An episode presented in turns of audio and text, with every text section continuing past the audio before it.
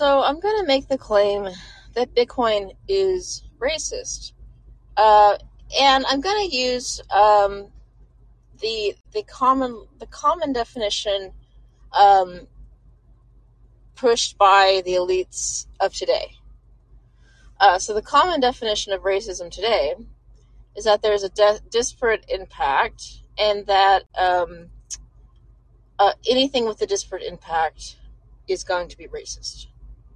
So my basic claim is that, and I'm this is not my argument. I'm borrowing this from who you know, the person that first came up with it, but um, it's commonly held uh, in a lot of liberal cities and in a lot of um, you know our current administration, the government, our, the current people in power, that math is racist. Um, math is, I guess, racist. It's a it's a Western thing, um, and a lot of minorities uh, just don't you know don't like math or don't think of math this way or uh, they just think that it's it's racist towards them. And there are disparate impacts if you look at math uh, you know the, the people that score high in math you know uh, tend to not be minorities. They tend to be well they tend to be east asians um, who aren't really considered a, a minority that is um, well for this purpose they're not considered a minority but minorities, you know, and and uh, basically black black people um, are the ones that that don't do as well in math statistically on average. And the argument here is that well, why is that? And the argument is that math is racist uh, towards them somehow. And I'm not an expert. I'm just going to take their word for it here with this with this argument. But if math is racist, then Bitcoin's racist because Bitcoin is basically all math. I mean, what is Bitcoin? It's numbers, right? It's numbers on a screen. There's cryptography, which basically uses uh, these algorithms, these these these ways of uh, a way of storing secrets, but also proving that you know the secret. Um, it's it's a way to sort of move information in a way.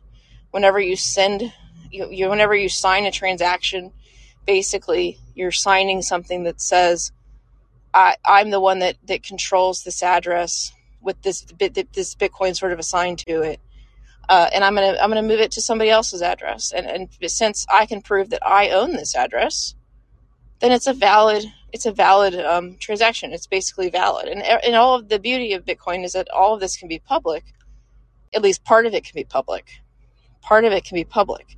All you need to see is a signed message that says, "Yeah, I, am the one that owns it," um, and the math basically adds up here, and it proves to the world that I did own it, and not this was my message, and that I signed this.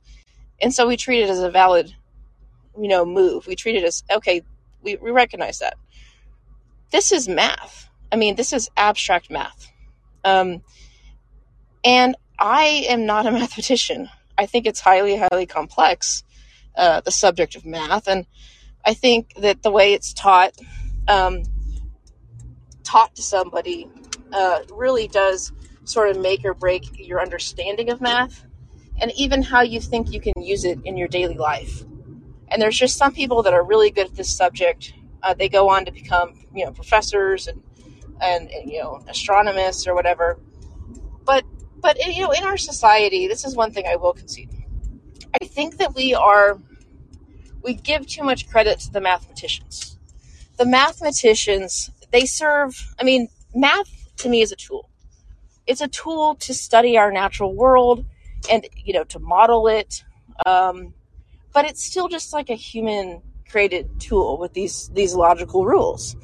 And, you know, math can be, be pretty beautiful. I tend to be a geometry person myself. But you know it's it's a very it's a very interesting subject but it's very difficult to understand especially at high levels and i think it needs to be taught appropriately. That said not everybody myself included is going to understand the cryptography you know on a fundamental level. You know i can just understand very general general concepts so i'm not going to be able to do the math that is required to um, to understand you know how the cryptography works um, myself now I, I would venture and say most people are like that. Uh, but the very, very, very, very smart people in math tend to not be, you know, minorities. And so if your definition of racism is disparate impact, then the people that understand the math best were the people that got into Bitcoin the earliest, that can understand the hash rate and all these difficult concepts of, of you know, the protocol that involve Bitcoin mining. Um, that involve, you know, calculating your electricity costs, setting up a machine to mine Bitcoin. This stuff um, is very math heavy. Uh, there's a lot of computer programming, and computer programming itself is not math, but math can be embedded in computer programming for sure. And at least the two are related because they're both, you know, somewhat, you know, logical um, sort of languages or tools, but they do very different things, of course. Um, a programming language is, was created by, you know, a programmer who uh, basically is trying to um, make it easier to tell a computer what to do. Uh, but it has it's a language with a with set um, with with set logic, and you have to just understand what the logic does uh, to to be able to program a machine. Uh, cryptography uses certain algorithms that some people just, I guess, you know, figured out. They're they're PhD researchers, basically how to encrypt information, or not encryption. Encryption is actually different than cryptography. Cryptography it deals with secrets, um, but there's a lot of math involved here. It's it's you know, and, and it, a lot of math is still theory. It's still just unprovable. Like eventually, if you can disprove it, the math, right, then you've it's it's it's sort of just like a a, a theory that's yet to be broken. Um, but but how can you really understand Bitcoin if you're not that highly technical, at least with math? You can only approach a level of understanding that's very general, and someone is always going to have more knowledge than you. Someone is always going to be, you know, able to understand the code better or the math better, and then that affects their confidence level. So the people that understand math better can know the the the probability of this thing being hacked, being proven. You know, the the SHA 256 um, basically algorithm that they use in cryptography, like to see if, you know, eh, what's the chance of this being broken. Um, and then, you know, so the people that are highly mathematical uh, are attracted to Bitcoin first. Well, you know, using our current definition of, of racism, you could very, very well claim, and I'm surprised that I haven't really seen this argument made. Um, because you know in our society right now we have systemic racism. Racism is everywhere. And you know why is bitcoin able to escape this? And i would say that not only is the math difficult to understand uh you know and just the fact that math is racist makes bitcoin racist uh, because it's highly highly highly dependent on your understanding of math to really get bitcoin um so I, I tend to wonder why this hasn't come up. Um, and I would say that the disparate impact is also in the mining. So, how much of the mining is controlled by by by, by minorities, by by people who um, identify as people of color that are maybe black? Uh, how how much of the mining share do they have? How much of the hash rate? You know, the total hash rate's like all the mining basically amount of mining that's being thrown at this, what percent is minority um, done? And this is supposed to be a decentralized project, right? There's supposed to be no owners, and yet this is a good argument for you guys. Um, there's supposed to be no owners. It's supposed to be decentralized. So there's there's not supposed to be anybody inherently keeping minorities out or black people out of Bitcoin, right?